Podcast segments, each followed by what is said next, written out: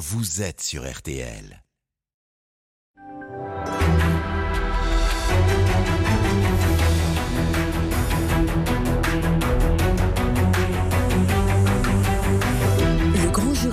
RTL Le Figaro LCI, spécial présidentiel. Louis Alliot, soutien de Marine Le Pen, face à Jean-Michel Blanquer, soutien d'Emmanuel Macron. Le débat est dirigé par Benjamin Sportouche. Bonjour et bienvenue dans le grand studio de RTL pour ce grand jury spécial présidentiel à une semaine tout juste du second tour. Deux invités pour débattre face à face, donc Louis Alliot, vice-président du Rassemblement national et maire de Perpignan. Bonjour à vous. Bonjour. Et Jean-Michel Blanquer, pilier du quinquennat qui s'achève. Vous êtes ministre de l'Éducation nationale depuis 2017. Bonjour Jean-Michel Blanquer et merci aussi à vous d'avoir accepté ce débat. À mes côtés pour vous interroger, Amélie Carwer de TF1 LCI. Bonjour Amélie. Bonjour. bonjour. Marie-Pierre Haddad nous rejoindra en fin de première partie pour un thème choisi par les auditeurs. Et puis Jim Jarassé du Figaro dans la seconde partie de l'émission. Alors messieurs, vous soutenez donc chacun un finaliste à l'élection présidentielle, deux visions de la société, deux France, un retour du face-à-face que nous avions connu déjà en 2017. Sauf qu'aujourd'hui, eh bien, le match entre Emmanuel Macron et Marine Le Pen s'est resserré comme jamais. Alors certes, tous les sondages donnent pour l'instant le président sortant vainqueur devant Marine Le Pen, mais, mais entre 6 et 10 points contre 33 points d'écart au résultat final il y a maintenant 5 ans. Alors dans cette dernière ligne droite pour éclairer ceux qui nous écoutent, ceux qui nous regardent. Nous allons débattre des sujets qui sont au cœur des priorités des Français. Et à la fin de chaque thème, eh bien, une question express. Je compte sur vous pour ou contre. Je vous informe aussi que vos temps de parole sont décomptés et que je vous les communiquerai euh, régulièrement au cours de l'émission pour parvenir, bien sûr, à une égalité parfaite. Nous commençons donc euh, par le thème qui est aujourd'hui en effet prioritaire dans l'esprit des Français, c'est le pouvoir d'achat. Première question, Amélie Carouet. Louis Alliot, elle, vous est adressée pour commencer. Euh, on va essayer d'être très concret si vous le voulez bien. On va parler du caddie pour commencer. Marine Le Pen veut passer la TVA de 5,5% à 0% pour les produits de première nécessité. Mais de quels produits s'agit-il? Bah, C'est justement euh, un panier à déterminer de 100 produits d'hygiène, d'alimentation, euh, de, produits de base mmh. qui font peut-être partie, par exemple, du panier de familles rurales qui considère qu'il y a un certain nombre de produits euh, pour euh, les, familles les, plus, euh, les plus en nécessité. C'est-à-dire, Louis Alliot, par exemple c'est pas dire les couches culottes, par exemple, mhm. les, tout ce qui est hygiénique pour les, pour les dames, par exemple. Donc, c'est qu'un certain nombre de jeunes filles ne peuvent pas s'en acheter. Et donc, ça a été d'ailleurs quantifié par Famille Rurale. Et cette baisse de la TVA ferait gagner entre 15 et 30 euros par mois et par famille selon cette étude-là. Et je sais qu'il y a d'autres études qui vont dire le contraire. Mais enfin, c'est quand même un signe fort par rapport à des gens qui aujourd'hui, on le voit, moi je suis maire et j'en vois tous les jours, ont du mal à acheter des pâtes, du riz, des fruits et légumes qui ont pris un envol assez inquiétant euh, aujourd'hui, avec la tomate à 9 euros le kilo par exemple, des choses comme ça. Eh bien, ramenons un panier de 100 mmh. produits ça permettra à ceux qui en ont le moins de pouvoir au moins consommer. Jean-Michel Blanquer, est-ce que ça peut pas être un moyen, notamment, de lutter contre cette inflation qui en a C'est une mesure aujourd'hui. Juste une Qu'est-ce que vous en pensez Juste une, une précision. C'est une mesure immédiate hmm. Pour le temps, évidemment, de, cette crise. Euh, et, ça va de soi. Jean-Michel Blanquer. Bon, d'abord, ce qui est certain, c'est que vous avez. On vous laisse débattre, hein, messieurs. Hein. Vous avez raison de, commencer à poser une question par le pouvoir d'achat, puisque le pouvoir d'achat est, est un vrai sujet. Emmanuel Macron est crédible sur ce sujet parce qu'il y a depuis 2017 une vraie politique du pouvoir d'achat, alors même que les, circonstances ont été très difficiles. En ce moment même, il y a une inflation, tout le monde doit le reconnaître, elle est autour de 4,5% en France, et euh, il faut reconnaître aussi qu'elle est moins forte que dans les pays voisins.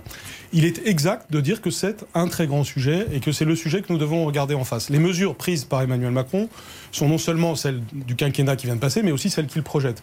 Mais aussi des, mesures immédiates tout de suite. Je pense aux retraités qui vont avoir euh, plus 4,5% de réévaluation. Les mesures sur les retraites, justement, qui permettront de fixer 1100 euros de base pour tous les retraités. Autrement dit, c'est des mesures de revenus. Bien sûr qu'il faut une TVA basse sur euh, les produits alimentaires, et c'est d'ailleurs ce qu'il y a pour euh, les produits alimentaires aujourd'hui. On peut toujours avoir le projet de faire plus, mais ce qui est gênant avec le projet de Marine Le Pen, c'est qu'on sait rarement comment tout cela est financé. Et aujourd'hui, Aujourd'hui, nous, nous avons une crédibilité d'abord parce que les impôts ont réellement baissé pendant ce quinquennat, c'est 50 milliards d'euros. C'est la première fois que ça arrive de tous les mandats. Et nous l'avons fait tout en ayant une politique pour les revenus les, les plus faibles. Et bien sûr, cette politique, ça n'est jamais assez. On sera tous d'accord là-dessus. Et c'est pourquoi il y a les engagements, aussi bien sur l'augmentation du SMIC que sur l'augmentation de, de, la retraite. Sur le financement, Louis Alliot, justement, qu'est-ce que vous répondez Je réponds financement que, pas prévu. Oui, on connaît le, le financement. Euh, de M. Macron, c'est les 600 milliards d'euros de dette supplémentaires. Donc vous financez un certain nombre de mesures par la dette, c'est ce que nous venons de voir dans le quinquennat. En revanche, nous, spécifiquement, celle-là, mesure, elle est financée par une pénalité sur la spéculation boursière, c'est-à-dire sur ceux qui ont euh, vendu leurs actions euh, l'année précédente et qui a été l'année dernière de l'ordre de 24 milliards de gains par an. Voilà. C'est un petit effort pour ceux qui prennent de l'argent à la bourse, juste d'en restituer une partie sur le pouvoir d'achat de ceux qui n'en ont pas. Ça me paraît être une mesure de justice sociale. Bon, ça c'est assez typique de ce qu'on voit quand on lit vos, quand on lit vos documents financiers qui sont quand même assez, euh, assez sommaires. Hein. C'est que c'est toujours des, des, conjectures sur ce que vous allez faire pour avoir des revenus. Donc il y a oui, il faut beaucoup de dépenses et en face pas, pas de revenus. Je vous rappelle que sur le déficit français, nous avions réussi à, le baisser avant la crise Covid. Euh, au moment de la crise Covid, il y a eu un endettement supplémentaire, comme tous les autres pays, pour faire face. Les Français ont très bien compris, d'ailleurs, puisque beaucoup de Français ont bénéficié de la politique du quoi qu'il en coûte, qui était faite pour permettre que l'économie se maintienne.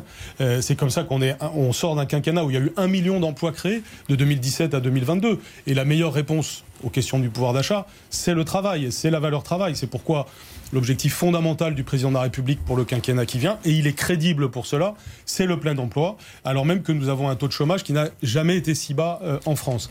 Et donc la question de la valeur travail est très importante, la valeur de l'équilibre des comptes.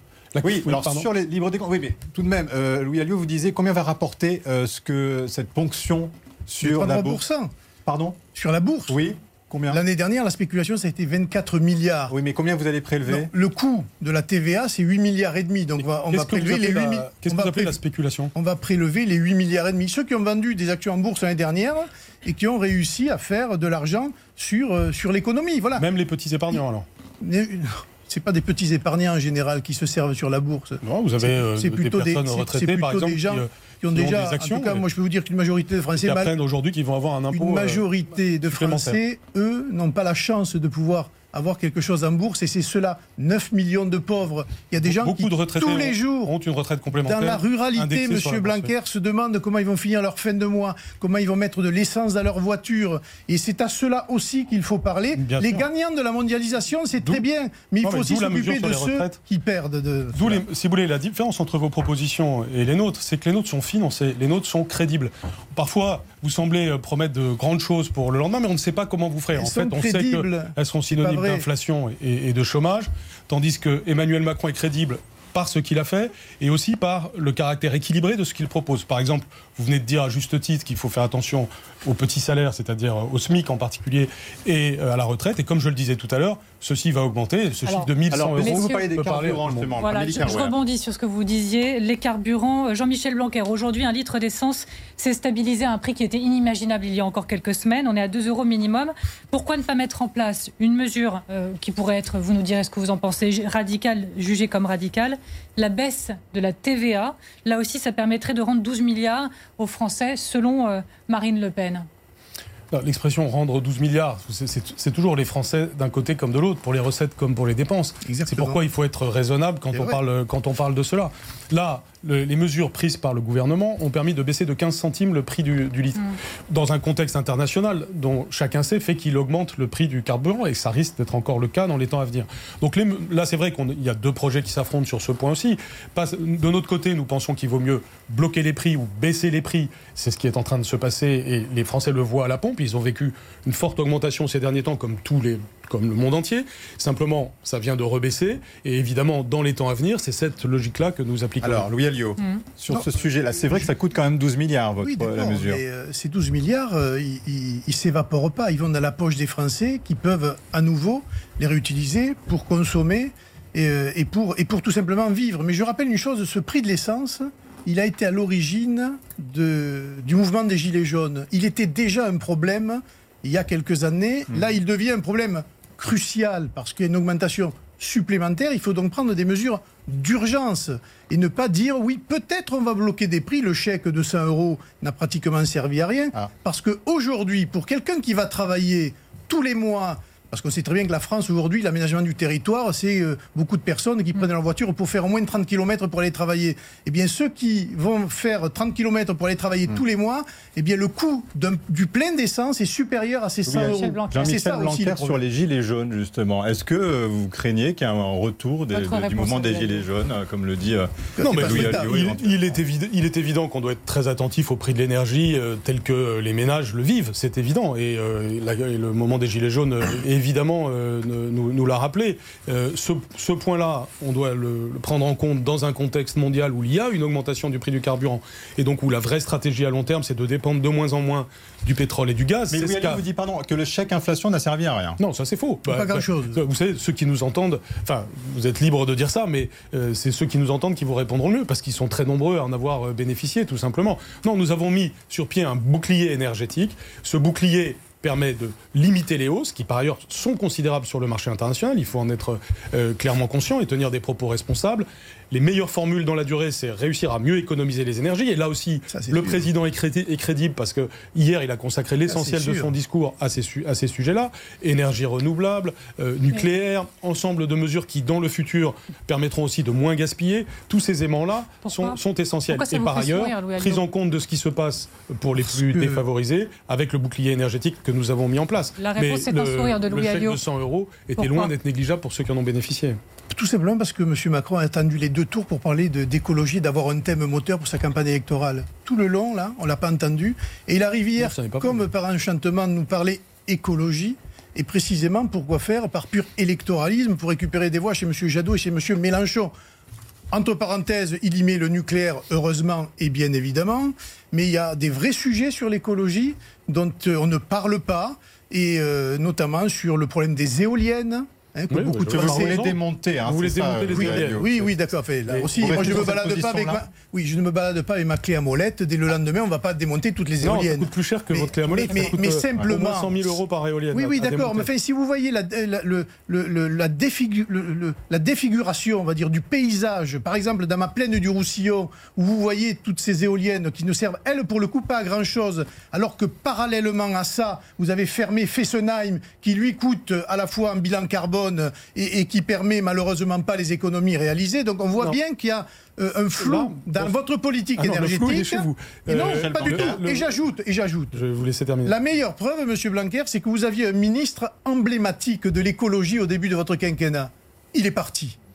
Voilà, il est Pour, parti. pour- pour bien Et pour des raisons bien de- précises, de parce que vous ne faisiez pas évidemment assez en matière d'écologie et que vous ne faisiez pas les nouveau- bons choix sur des plans stratégiques qui permettent aujourd'hui de voir un peu les dégâts. De nouveau, on voit la différence entre euh, la démagogie et, et le réalisme. Euh, D'abord, Emmanuel Macron parle hein. d'écologie depuis 2017. Et je peux en témoigner, il n'y a pas un Conseil des ministres où on n'a pas le sujet de l'écologie et les mesures parfois techniques, parfois qui ne se voient pas d'ailleurs, qui sont souvent des investissements dans la durée. Quand on parle de sujet nucléaire, nous prenons des décisions aujourd'hui dont les effets se verront notamment dans les années 2030. Ou Donc il faut là encore avoir le sens de l'intérêt général et le sens de la durée plutôt que de flatter euh, tel ou tel euh, électorat. En l'occurrence, sur, euh, sur les éoliennes. Elles font partie de ce qu'on appelle le mix énergétique, qui est incontournable. Et tous les experts le disent. Il y a un, rapport qui fait référence en la matière et, que vous connaissez certainement. La solution, il n'y en a pas 50, c'est le mix énergétique, c'est-à-dire oui du nucléaire. Et là, nous là aussi, nous ne sommes pas dans la démagogie, mais aussi les éoliennes, mais aussi l'énergie solaire. Et Alors, bien entendu, et l'hydrogène, bien entendu. Et le président de la République, euh, vous le savez, parle de l'hydrogène depuis 2017. Les investissements sont faits aujourd'hui. Le plan France 2030 met des moyens considérables justement sur l'hydrogène. Et c'est la seule solution, il faut là, de ce point de vue-là, euh, dire la vérité, la seule solution, c'est le mixte énergétique. Et on ne voit pas pourquoi on va dépenser 800 millions d'euros, parce que c'est ce que coûterait le fait de démanteler les éoliennes, pour enlever un des piliers de ce mixte énergétique. 800 millions d'euros pour euh, les éoliennes. Louis vous répondez sur ce point. Non, il y a la, clé à molette de, M. Alliot. C'est pas démanteler c'est ne plus aider l'installation et attendre qu'elles finissent leur vie parce qu'elles ont une durée Ah, de vous vie. attendez qu'elles finissent pour- leur pour vie ne pour les pas- démanteler. pour ne pas les remplacer. On va pas aller les démonter Oui, en mais là, plein vous champ. avez fait évoluer votre En discours, revanche, pardonnez-moi, parce que en revanche. j'avais compris que vous vouliez les démanteler. Oui, mais ça, vous savez, pendant la campagne électorale. Oui, le- vous bougez beaucoup. Pas du tout. Hmm. Si, Pas du vous avez tout. changé Là, pour le souvent. coup, euh, J'ai plein euh, d'exemples. On de- reprécise Ah. les choses Ah oui, parce qu'on voit bien que on, extrapole un peu nos mesures sans prendre le soin, ne serait-ce que de les lire. Donc pour le coup, là, sur les éoliennes, c'est évident. L'hydrogène, le nucléaire et notamment les fameuses Hmm. euh, microcentrales.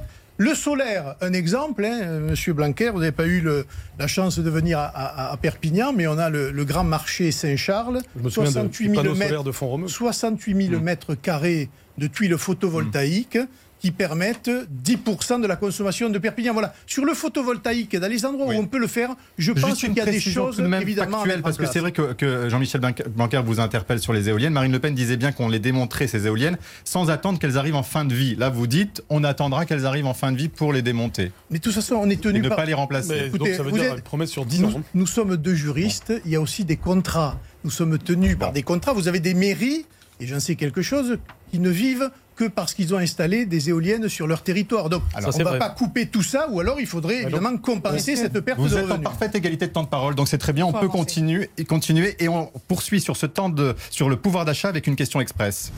Le grand jury, question express. Pour ou contre Jean-Michel Blanquer une augmentation du prix du tabac dans le prochain quinquennat? Pour. Pour. Alors Louis Alliot, même question pour ou contre l'augmentation du paquet de cigarettes?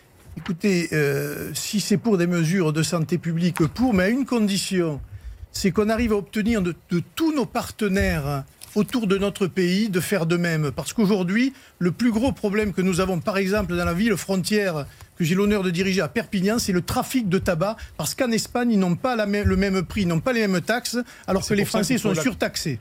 Oui, alors je croyais qu'il fallait dire pour ou contre et pas faire de eh ben vous avez...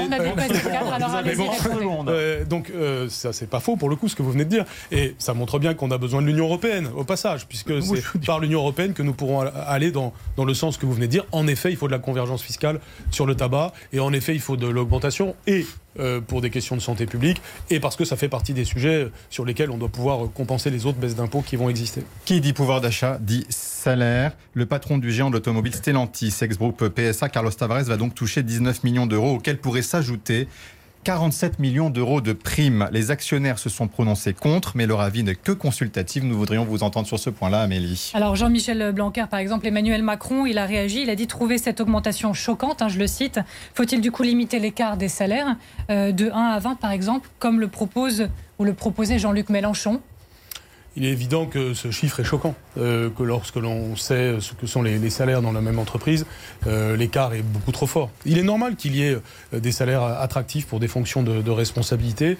On ne doit pas passer d'un extrême à l'autre sur ce genre de sujet, mais il devrait y avoir évidemment de la raison dans ces sujets-là, et pourquoi pas des règles dans le futur qui permettront... Mais pardon, l'écart de salaire de 1 à 20 est-ce que ça, c'est quelque chose que vous Je pense que c'est typiquement le genre, le genre, de normes qu'on a multiplié au cours euh, des, années euh, antérieures à ce quinquennat et qui, à la fin, peuvent euh, freiner l'économie. En revanche, il faut en appeler à la raison, éventuellement des normes nouvelles sur, sur ce sujet.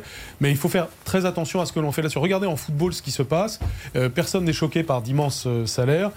alors même que le grand argument que l'on nous donne quand on, quand on parle de ça, c'est de dire sinon les footballeurs iront ailleurs. Donc il faut faire très attention du point de vue des règles de l'économique, mm. mais en même temps, évidemment, ce chiffre euh, ne, va pas.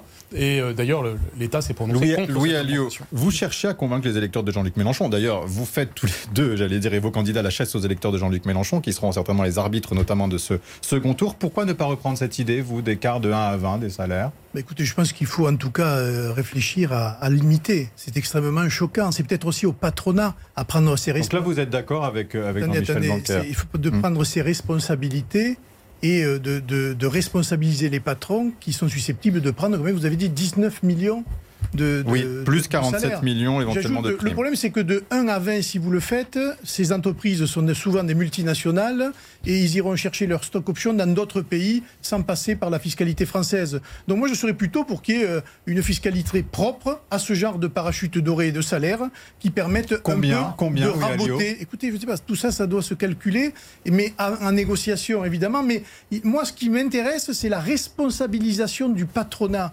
Euh, il ne faut pas s'étonner après que vous ayez des millions de personnes dans les rues qui contestent le système en place quand les patrons eux-mêmes ne sont pas capables de s'auto-réguler. Heureusement, il ne faut pas réguler. C'est un cas particulier et ne doit pas stigmatiser non plus euh, l'ensemble du, patronat. En revanche, je pense que euh, il est, là où on est d'accord, évidemment, c'est en effet qu'il faut en appeler à la raison. Il faut que l'écart ne soit pas si grand, c'est évident. Attention au discours trop schématique sur, sur un tel sujet. J'observe d'ailleurs que vous proposez de, de supprimer l'impôt sur le revenu pour les moins de 30 ans. Et il y a des moins de 30 ans qui gagnent de telles sommes. Euh, euh, par exemple, dans Oui, le sport, ça veut dire que vous les exonérez. Sauf, euh, sauf que il Sur ce serait, point, Louis Alliot. sauf qu'il serait assujetti à l'impôt euh, sur, euh, sur euh, la finance que- que- qu'on met en place et qui remplacerait l'impôt sur la fortune. Donc euh, le, Pourquoi sur la finance? Parce que si par, Oui. exemple, si par exemple vous gagnez euh, 20 millions d'euros par an en tant que, que footballeur, vous êtes, euh, vous êtes exonéré ou vous n'êtes pas exonéré? Ah ben, vous n'êtes pas exonéré puisque vous paierez le fameux impôt qui est sur les fortunes, mais qui est sur la spéculation financière. hein. Voilà. Et qui remplacera. Parce que vous, parce que, parce financière que vous, vous avez euh, imposé. Comment vous définissez la spéculation vous, financière? Vous, vous avez imposé l'immobilier. Ce qui pose un problème, notamment de transmission, Non, soit la- des entreprises, soit de son Non, on a fait justement la distinction entre l'investissement L'impôt sur les fortunes financières, c'est celles et ceux qui gagnent beaucoup d'argent, simplement sur le fait de placer de l'argent sans autre euh, forme de, de, Moi, j'ai l'impression que Voilà. moi, j'aimerais que vous définissiez ce que c'est que la spéculation financière, parce que là, ça fait deux fois que ça a l'air d'être le fourre-tout de, pas vos, de fourre-tout. vos impôts. Non, mais parce que tout à l'heure, on, on a l'impression que les petits épargnants pouvaient être concernés. Maintenant, on pense que les Non, ça, c'est footballeur vous qui qui gagne un l'avez dit, salaire, Blanquer, fait de la moi qui spéculation vous dit. financière. Donc, si, Voilà. si à chaque fois qu'on vous fait une euh, une- si on vous formule une objection sur le plan fiscal, vous dites ici il y aura l'impôt sur la spéculation financière. Écoutez, Moi, j'aimerais que vous définissiez ce que c'est la Vous spéculation avez vu comment se financière. sont creusées les inégalités cette année en France. Le Covid a permis encore une fois de mettre la barre encore plus haute entre ceux qui n'en ont Non, pas mais et ceux qui Vous en ont le plus. Oui, d'accord. Sauf que l'impôt, l'impôt que vous avez transformé sur la fortune, lui, ne s'adresse, pratiquement qu'à l'immobilier, alors qu'il faut aussi taxer la, la- la spéculation et les fortunes financières. Non, ce que- et c'est sur cela que notre impôt se, se concentre. Ce que le Voilà. président de la République avait dit dès 2017, c'est que Oui, mais il l'a dit, fallait mais il l'a pas distinguer l'investissement productif et puis euh, les situations de rente. Et s'il y a bien quelque chose qui caractérise le projet d'Emmanuel Macron, c'est la valorisation de la valeur travail. Et c'est comme ça qu'on a créé un million d'emplois depuis 2017. Ce n'est pas vrai parce que Précisément parce que la France est devenue le pays d'Europe le plus attractif sur le plan des investissements et que c'est un pays où on sait que grâce à Emmanuel Macron, il y a de l'optimisme sur le plan économique, il y a de l'investissement, de la création d'emplois. Alors que toutes nos mesures, a fortiori par leur flou, vont évidemment faire peur à tout investisseur, français ou étranger, au moment même où nous réussissons un début de réindustrialisation de la France grâce à la politique menée. Donc, Le, le flou revient beaucoup dans je- l'argumentaire de Jean-Michel Blanquer. Vous y répondez quoi J'ai pas été. J'ai pas été très saisi, moi, par la réindustrialisation de la France. On est au début, On a- vous savez que ça prend du Ah, temps. ça, on a dû être Le- au début, oui. parce qu'on est allé chercher Bah, des un masques. million d'emplois créés. On est allé chercher des masques tout le début du Covid, parce qu'on n'en avait pas. fait, bien sûr. On- n'avait pas de doliprane et on n'avait pas de respirateur. Mais en effet, et oui, d'accord, mais, ben justement, ce mais qui tend à prouver que le Sur tous les système sujets que vous venez de mentionner, il y a de l'investissement oui, oui, pour des sur- usines ce en qui France. tente à Oui, prouver que jusqu'au Covid, vous n'aviez pas vu Non, et vous n'aviez pas sujets. mis en place les- prenez cette la réindustrialisation Attendez, attendez, de la chacun France. doit s'écouter Voilà. parce que sinon c'est inaudible. Alors sur, non, sur le fait que Jean-Michel Blanquer dit que- disait à l'instant que vous allez faire peur aux investisseurs à l'étranger. Qu'est-ce que vous répondez à cela On également va faire peur aux Votre arrivée au pouvoir C'est c'est précisément, euh, on va en rassurer certains, notamment dans la transmission de l'entreprise.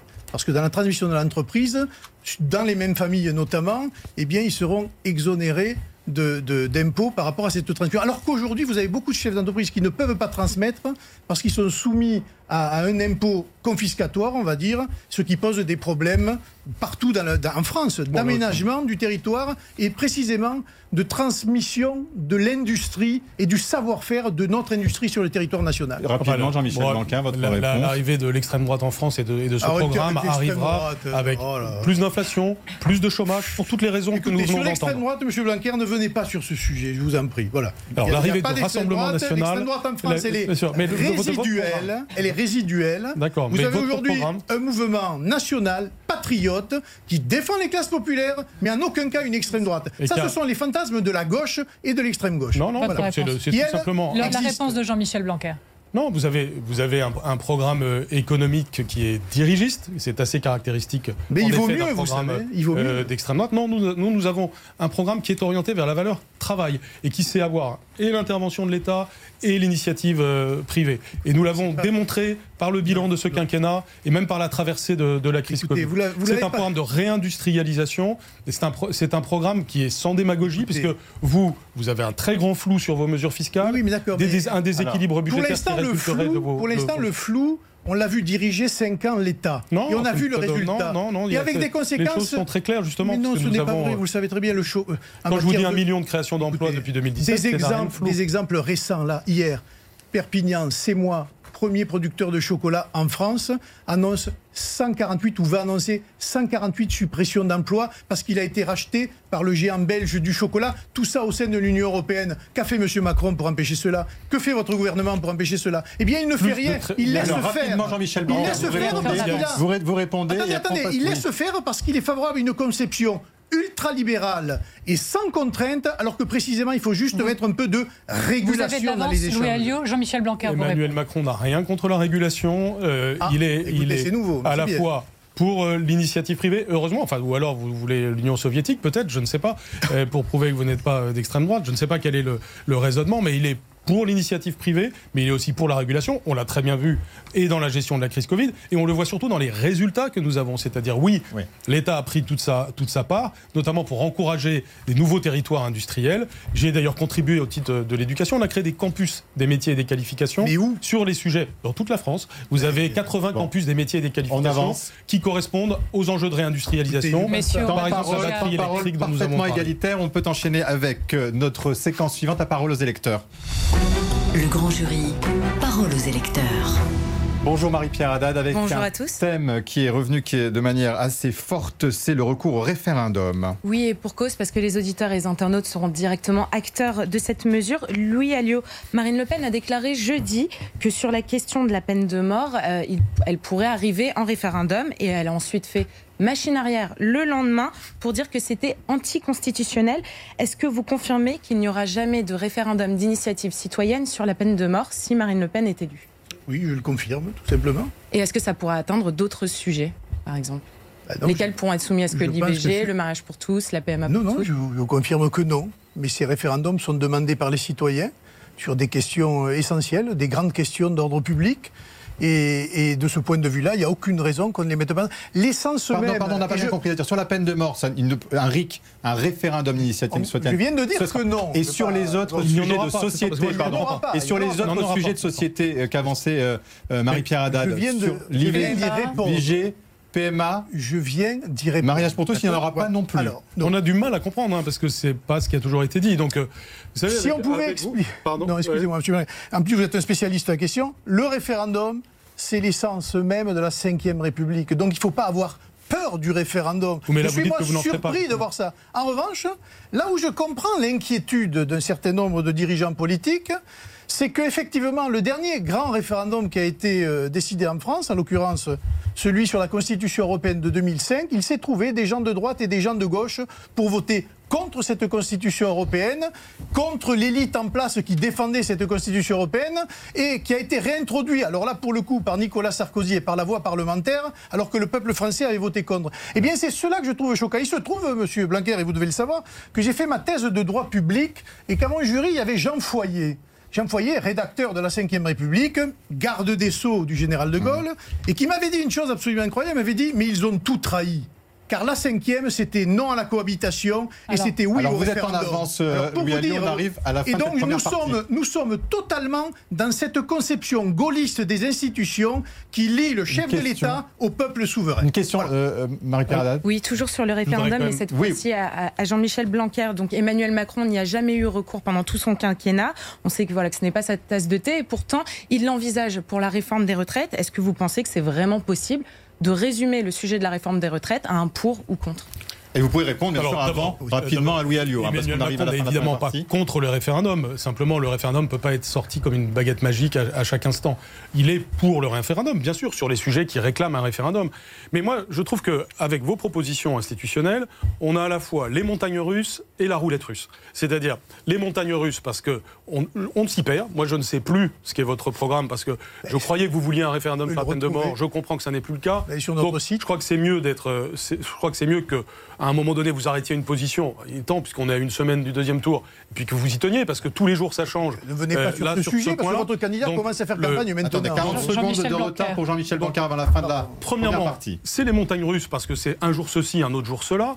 Deuxièmement, c'est la roulette russe démocratique, parce en fait, on ne sait pas ce qui se passerait si d'aventure, et mot d'aventure est, vraiment le bon, si d'aventure vous aviez euh, les manettes, parce que ça signifie que vous feriez le premier acte qui serait accompli serait un acte très discutable du point de vue de la Constitution. Ah bon? C'est-à-dire, si j'ai bien compris ce que vous avez dit, l'usage de l'article 11 pour la révision de la Constitution, alors que, comme vous le savez, la majorité des constitutionnalistes savent très bien que c'est par l'article 89 de la Constitution. Eh bien, ce n'est pas vrai. Je cette vision-là du constitutionnalisme. mais vous avez le droit de le contester, mais ça veut dire que dès le lendemain, il y aura une très grande polémique. Vous, avez même votre collègue, vous êtes, vous êtes avec même notre collègue Zorbib qui a fait une tribune contre ce que vous dites là. Bon, vous mettez pas d'accord sur ce point. Vous allez être un diviseur. Vous allez... Alors, on reviendra sur ce thème dans la deuxième partie de l'émission parce qu'on va parler notamment de l'école et de la laïcité, points sur lesquels vous n'êtes a priori pas d'accord. On se retrouve dans quelques minutes pour la suite de ce grand jury. C'est exceptionnel, à tout de suite.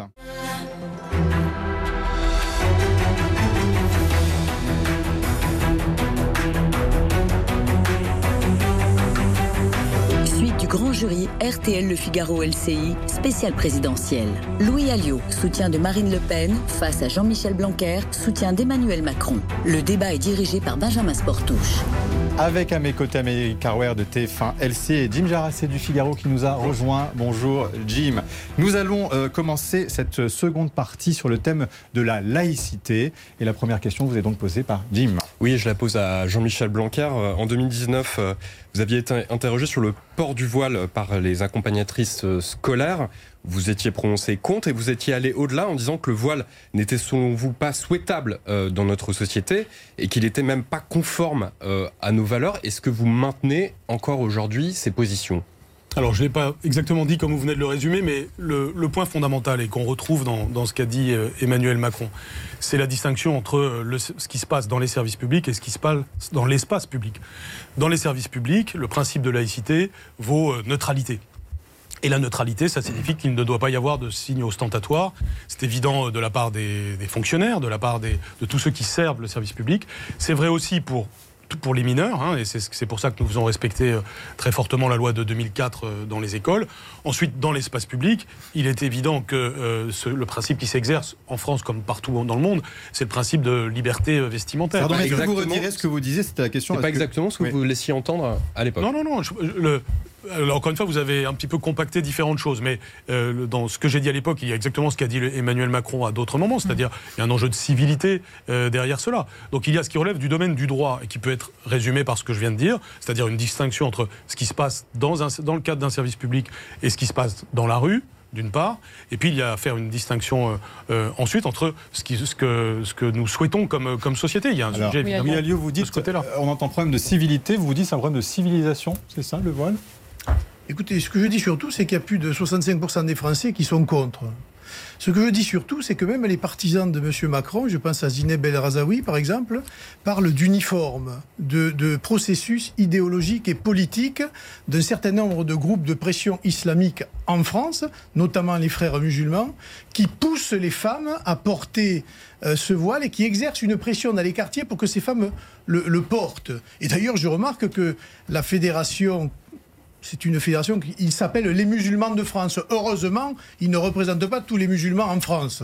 Mais les musulmans de France, qui sont la vitrine euh, de l'UOIF, appellent d'ailleurs à voter euh, pour monsieur, pour monsieur Macron, ce qui tente quand même à prouver que le projet qui est celui de monsieur Macron et le nôtre est totalement euh, différent et radical sur ce sujet-là, parce que sinon ce ne serait pas le cas. Il faut bien faire la différence, voilà, entre ceux qui veulent pousser une idéologie dans nos quartiers, dans nos écoles, ça existe. Il ne faut pas croire que ça n'existe pas. Et donc, il faut évidemment les contraindre. Il y a des pays partout dans le monde qui se battent contre le port du voile. Et je ne comprends pas comment en France aujourd'hui, sur les plateaux télé depuis maintenant 15 jours, on soit obligé de se justifier d'une mesure qui paraît de bon sens, c'est-à-dire de, tout faire pour que les femmes ne soient pas obligées de le porter. Vous avez des mouvements...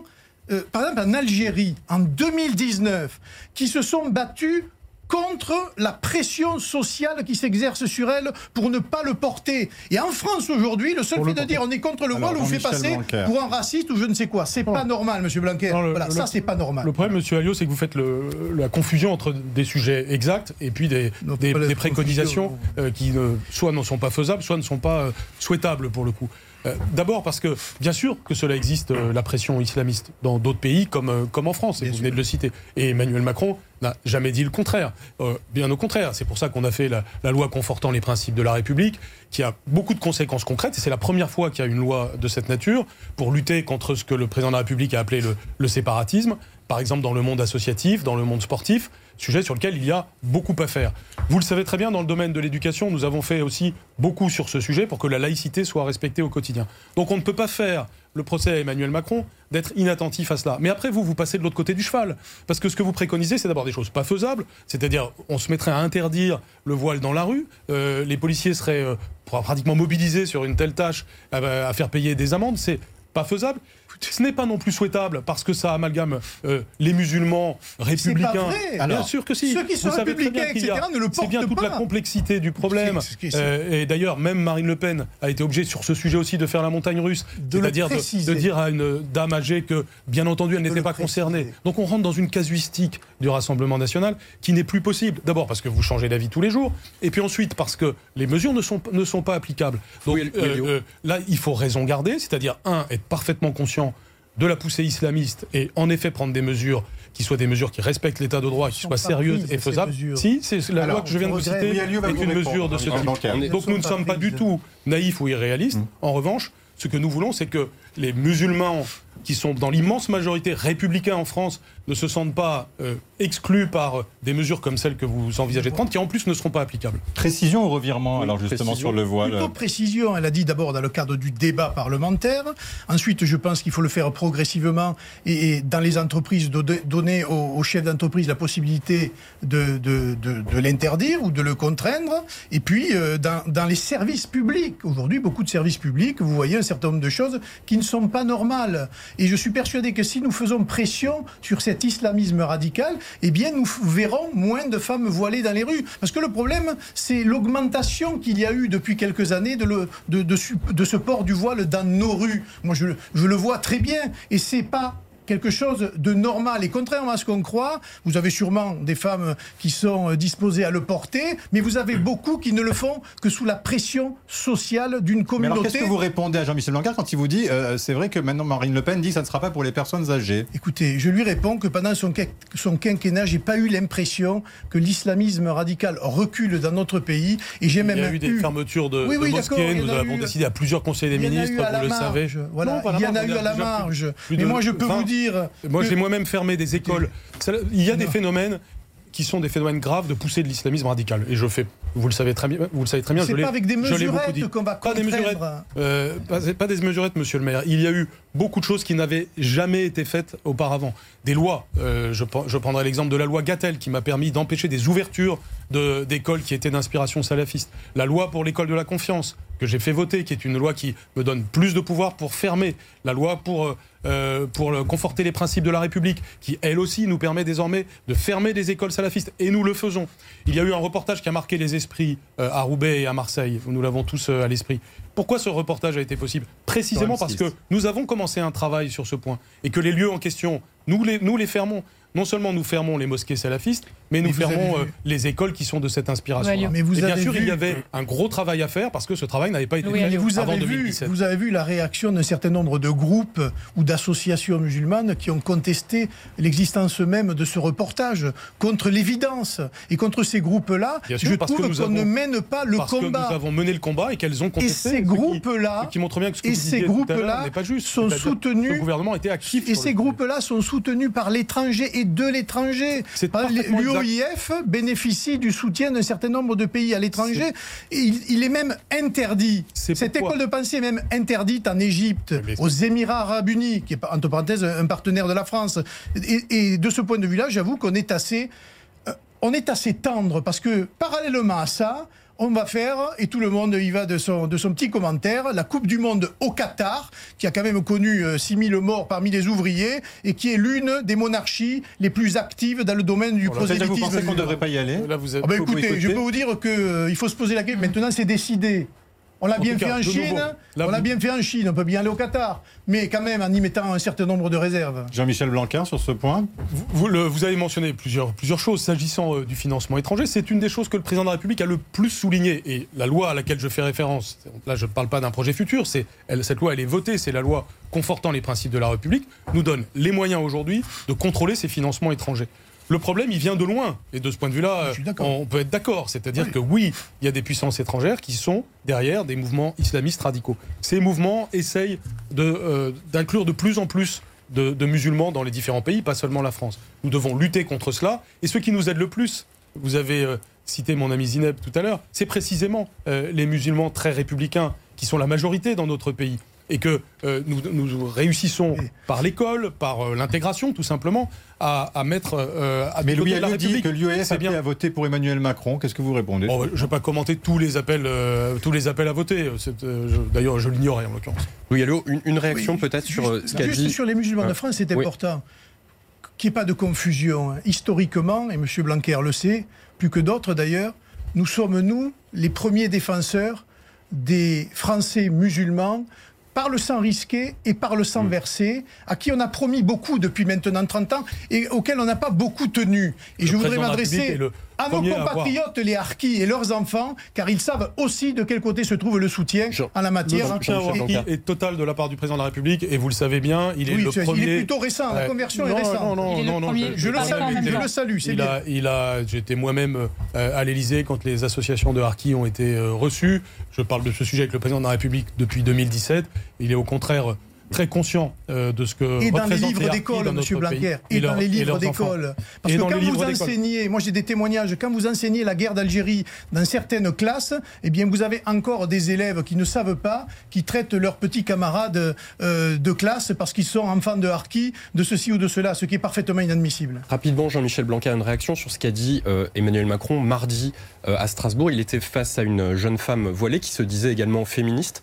Est-ce que selon vous, on peut être une femme voilée et féministe à la fois Est-ce que c'est Alors, je, compatible je veux bien commenter pendant toute la, le peu de temps qui nous reste les sujets des voiles, mais je crois que j'ai j'ai déjà répondu sur, euh, sur le sujet. Il y a évidemment toute une, toute une série de, de nuances sur un tel, sur un tel sujet. Mais je- vous aviez dit qu'on parlerait de, de l'école. Il me semble que c'est euh, qu'il reste parler. peu de temps. On va en en La laïcité à l'école, c'est justement, aussi- Justement, une question. euh, alors, on va enchaîner sur l'école, puisque vous- mais juste d'abord, une, une question express sur ce thème de la laïcité. Le grand jury. Question express. Alors, Louis Alliot, pour ou contre le maintien des baux amphithéotiques? Qu'est-ce qu'un bail amphithéotique? Vous le savez, c'est un bail qui peut aller jusqu'à près de 100 ans pour la construction d'une mosquée ou d'une synagogue. Êtes-vous pour ou contre ce maintien, ce maintien d'un octroi d'un bail amphithéotique? Vous, suis- le maire? J'y suis plutôt euh, favorable. Voilà. Et vous? C'est- au cas par cas qu'il faut regarder ces, ces sujets-là. Donc ça doit être possible quand, euh, quand on respecte les règles. C'est déjà le cas d'ailleurs. hein. C'est déjà, le déjà cas. le cas, oui. Alors on enchaîne sur l'école, tout à fait, de puisque liberté. vous êtes, je le rappelle, ministre de l'Éducation nationale. Depuis 2017, Jean-Michel Blanquer, une question de Jim Jarassé. Oui, une question sur euh, l'augmentation des salaires des professeurs. C'est une revendication très forte hein, euh, pendant cette campagne présidentielle. Qu'est-ce que concrètement vous allez faire pour eh bien, euh, améliorer le pouvoir d'achat des, des- des- des enseignants? La question du pouvoir d'achat des enseignants, c'est une question centrale, parce que l'école est centrale dans notre société. On l'a d'ailleurs vu pendant euh, la crise Covid, où euh, la question de l'école ouverte était la, question centrale.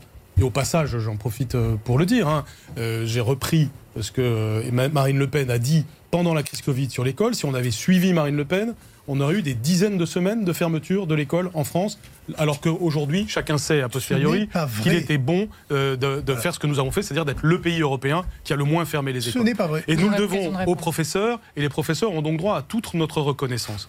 Cette reconnaissance, elle passe par diverses choses, dont euh, l'augmentation des salaires. Nous avons commencé euh, Au ce- mérite. cela. Alors, il y a d'abord l'augmentation euh, pour tous des salaires. Nous l'avons commencé. Nous l'avons commencé euh, dès 2017 euh, sur la, sur la base de mesures générales et nous les avons accentuées en 2021 et en 2022, notamment pour les plus jeunes. Un, un professeur euh, gagnait, gagnait en 2020 encore à peu près 1700 euros en commençant. Il est maintenant à 1875 euros. C'est une augmentation significative. Il faut aller plus loin. Le président de la République s'y est engagé. Il a dit qu'il consacrerait 6 milliards d'euros euh, à cette euh, revalorisation. Et cette revalorisation, elle, elle doit être à la fois générale pour arriver à ce qu'il y ait un minimum de base pour commencer. Notre- à mon avis, c'est 2000 euros par mois euh, pour tout professeur en commençant. Et puis ensuite, arriver à ce que cette rémunération traduise l'investissement des professeurs et des missions qui sont accomplies Attends, par attendez, pardon, juste un minute, parce que vous dites 6 milliards et, le président de la République dit 12 milliards de plus Oui, par six- an. alors. non, 12 milliards, c'est Ah. l'augmentation du budget pendant le prochain quinquennat, dont 6 milliards dédiés à cette D'accord. Alors, augmentation. Louis Alliot, on a entendu un raisonner, un raisonner, un ce n'est pas vrai, pourquoi? Oui, En le prochain quinquennat, c'est toujours après, vous aussi. C'est flou, quoi. C'est la prochaine fois, on verra. Non, Mais ce qui s'est passé pendant regardez, 5 on l'a pas vu non, là, hein. je- non, je viens de donner l'exemple Oui, des plus jeunes. C'est très concret hein, sur la fiche de paie. Alors, il y a attendez, 160 oui, sur le. Covid, Vous avez sur le Près Covid, de 2 minutes de retard. Oui, sur le Covid, c'est faux. Voilà. Les écoles, les maires, puisque vous savez qu'on gère les, les petites écoles, ont été, euh, j'allais dire, mis devant le fait accompli d'un certain nombre de décisions que vous avez prises, certaines bonnes, d'autres euh, plus discutables, ou en tout cas coûteuses, sans que l'État nous donne nécessairement les moyens d'y faire face. Un seul, un seul exemple, les fameux, euh, on appelle ça, vous savez, sur l'air, les purificateurs d'air, par exemple. Bon, euh, c'est des choses qui coûtent, je crois, 250 euros pièce. Euh, Quand vous avez euh, Là, vous, parlez, des capteurs de CO2. les capteurs de CO2, quand vous avez euh, Il y en a 330 qui sont moins chers. quand vous avez 333 classes comme nous, c'est un, coût quand même important. Et je crois que euh, le, le- le- votre ministère donnait 50 euros par, euh, par, par appareil. Bon, on voit bien que là aussi, les, les- les décisions qui sont prises à Paris sont quand même quelquefois difficiles d'application sur le terrain parce que qui paye à la fin, ben, ce sont euh, les municipalités et donc le contribuable local qui paye des décisions, je vous l'avoue, dans une situation pas facile de crise. Le problème des masques, on n'a toujours pas répondu. Moi, j'ai vu un certain nombre de psychologues qui ont fait d'ailleurs des appels, et j'en vois quelques-uns à la télévision, dont Marie-Estelle Dupont, par exemple, qui dit il y a des conséquences sur la santé des enfants.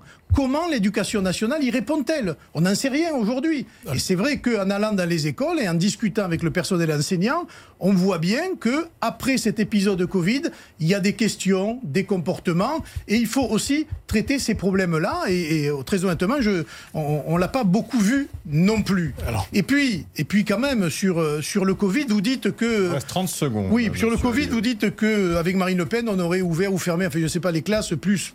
Ce Plus de semaines. je pense que c'est pas vrai, parce qu'en revanche, ce que je sais moi, et je m'y suis battu, c'est que pendant qu'on ouvrait les supermarchés, les hypermarchés, qu'on facilitait euh, cette co- consommation-là, on a fermé des musées. D'ailleurs, je m'y suis opposé, je les ai ouverts contre Oui, les avez- consignes. je crois que vous avez été condamné par la justice. Oui, au bout d'une semaine, mais ça a permis une, une, une respiration culturelle et démocratique de ma ville Oui, mais- pendant, pendant une semaine.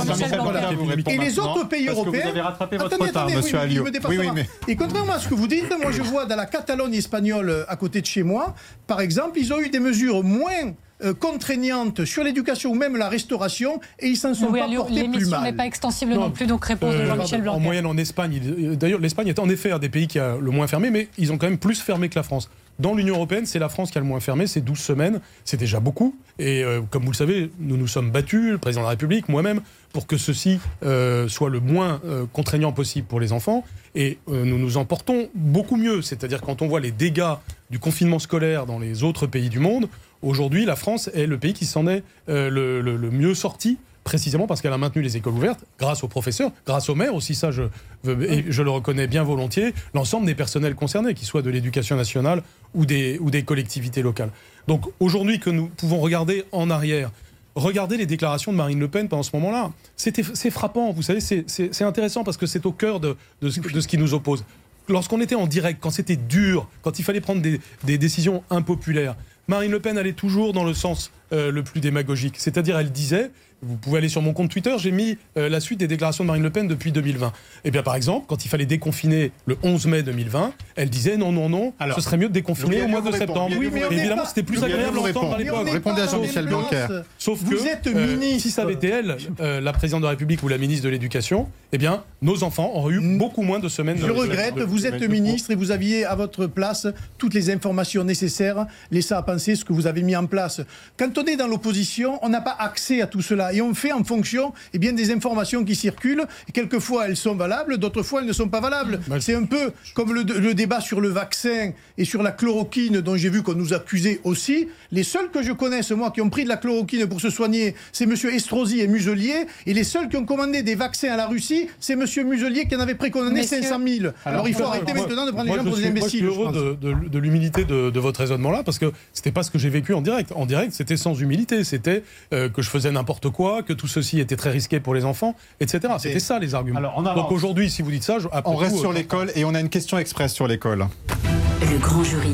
Question express. Une Question très concrète, euh, Louis Alliot. Pour ou contre le retour de l'uniforme à l'école moi, j'y suis favorable. Voilà, je pense c'est dans le programme de Marine Le Pen. Oui, je pense que c'est euh, quelque chose qui peut se mettre en place. On l'a connu, hein, je l'ai connu moi quand j'étais dans la petite école. C'était la blouse à l'époque, mais primaire, collège, lycée? Ou primaire, collège. D'accord, même, même, question à vous. Euh, Moi, sur la base du volontariat, je l'ai toujours dit, et d'ailleurs, on l'a fait dans quelques endroits, euh, sur la base du volontariat. Et là aussi, c'est une différence, c'est que si on le faisait uniformément, euh, on créerait plus de division qu'autre chose. Mais ça peut être utile dans certains cas, je l'ai souvent dit. Alors, rapidement, on aborde bien sûr aussi un thème euh, qui fait partie des priorités, pas la première priorité des Français, mais ça en fait partie des sujets de conversation sur l'immigration. Euh, Amélie Carwer. On va peut-être commencer avec vous, Jean-Michel Blanquer. Dans le programme d'Emmanuel Macron, nous avons lu qu'il est mentionné expulsion des, des étrangers qui perturbent, qui perturbent pardonnez-moi, l'ordre public. Euh, ça, ça, veut dire quoi concrètement? Ça concerne qui? Est-ce qu'on va vers une double peine? Ça veut dire que l'objectif du président de la République, c'est tout simplement euh, une efficacité euh, en ce qui concerne les étrangers qui ne sont pas désirables sur le sol. C'est vrai pour les délinquants, euh, c'est vrai aussi pour les demandeurs d'asile déboutés. dans le passé, et bien avant 2017, il y a eu beaucoup de problèmes de ce point de vue-là, parce que entre le temps d'avoir la réponse sur la demande d'asile et le temps qu'il y a une fois que c'est refusé mmh. pour être reconduit aux frontières, il y avait évidemment toute une série de, de Jean-Michel Blanquer, Louis Alliot vous répond. Vous avez une minute de retard, Louis Alliot, allez-y. Ils sont toujours pas expulsés. Par exemple, dans la récente euh, euh, incendie criminel qu'il y a eu à Saint-Laurent-de-la-Salanque dans les Pyrénées-Orientales, vous avez deux clandestins qui avaient déjà été pris euh, quelques mois avant et qui, qui, étaient dans la nature et, qui ont en quelque sorte récidivé. Donc euh, beaucoup de, ces clandestins aujourd'hui, euh, lorsqu'ils sont pris pour des faits de, violence ou de vol, ne sont pas expulsés et c'est bien un problème que nous avons aujourd'hui en France. Alors il y a des pays avec lesquels évidemment ça paraît être plus compliqué, mais il y a des pays avec lesquels moi je m'explique pas ce laxisme, notamment le Maroc et l'Algérie, qui sont pas des pays en guerre, avec lesquels nous avons des relations, avec lesquels nous avons de, de l'amitié. je pense notamment au, au roi du au roi du Maroc et à l'État marocain, et avec l'Algérie un certain nombre de, d'échanges économiques, et pourtant on n'arrive pas à expulser euh, des, délinquants algériens et, marocains, alors qu'ils devraient l'être sur l'heure, si je puis dire. Mais malheureusement, ils ne le euh, sont pas. L'exigence, l'exigence est réelle avec ces pays. Il y a d'ailleurs des discussions avec euh, les deux pays que vous venez de citer, comme, comme avec d'autres, et les conséquences lorsque les pays ne vont pas dans, le sens de, reprendre certains de leurs ressortissants, c'est que nous délivrons moins de visas. C'est ce qui s'est passé ces, derniers mois. Il y a euh, une réelle fermeté sur le sujet. Nous ne voulons pas, en aucun cas, vous ne pouvez euh, décrire le gouvernement actuel comme laxiste sur ce point. Il y a des pentes à remonter. C'est pour ça qu'il y a eu la création de 10 000 postes de, de policiers. Et c'est pour ça que dans les engagements pour le futur, il y a des créations de postes de magistrats, des postes de policiers, de gendarmes de façon à ce que, en effet, nous soyons euh, toujours plus efficaces sur cette question. On arrive à la fin de cette émission. Oui, vous avez 30 secondes de retard. Deux questions de fin, Jim Jarassé. Question rapide, Jean-Michel Blanquer. Si on va commencer par Louis Alliot parce qu'il a un peu plus de Alors on commence par Louis Alliot, très bien. Euh, si, Emmanuel Macron est, élu euh, dimanche prochain, est-ce que Marine Le Pen doit retenter sa chance en 2027 Est-ce que c'est est -ce c'est envisageable? Écoutez, c'est à elle que ça appartient. Hein. Je crois qu'elle a dit que non. Hein. donc voilà. Est-ce que vous, vous seriez intéressé par euh, peut-être prendre euh, le parti, le Rassemblement national? Ah, Écoutez, c'est des questions que je ne me pose pas euh, parce que je suis, j'ai fort affaire à ma mairie de Perpignan et pour l'instant, en ce début de mandat, je suis concentré sur la mairie. Et vous voyez ministre si Marine Le Pen l'emporte? Est-ce que, vous choisirez votre ville ou la ministère? Je ne choisirai rien du tout. Je, verrai ce que la présidente de la République et, et le Premier ministre qu'elle nommera me proposera. Et vous connaissez le nom de ce Premier ministre, vous? Non. Est-ce qu'elle vous l'a dit? Non.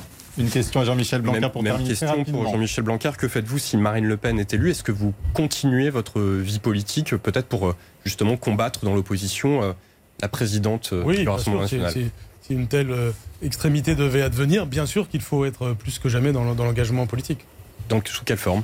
Ah bah, Sous la forme que, que l'on verra. Là aussi, alors c'est des questions que je me pose pas sur la forme. Sur le fond, c'est évident qu'il faut qu'il faut être engagé en politique. C'est d'ailleurs de toutes les façons en démocratie quelque chose de souhaitable pour tous ceux qui nous écoutent aussi.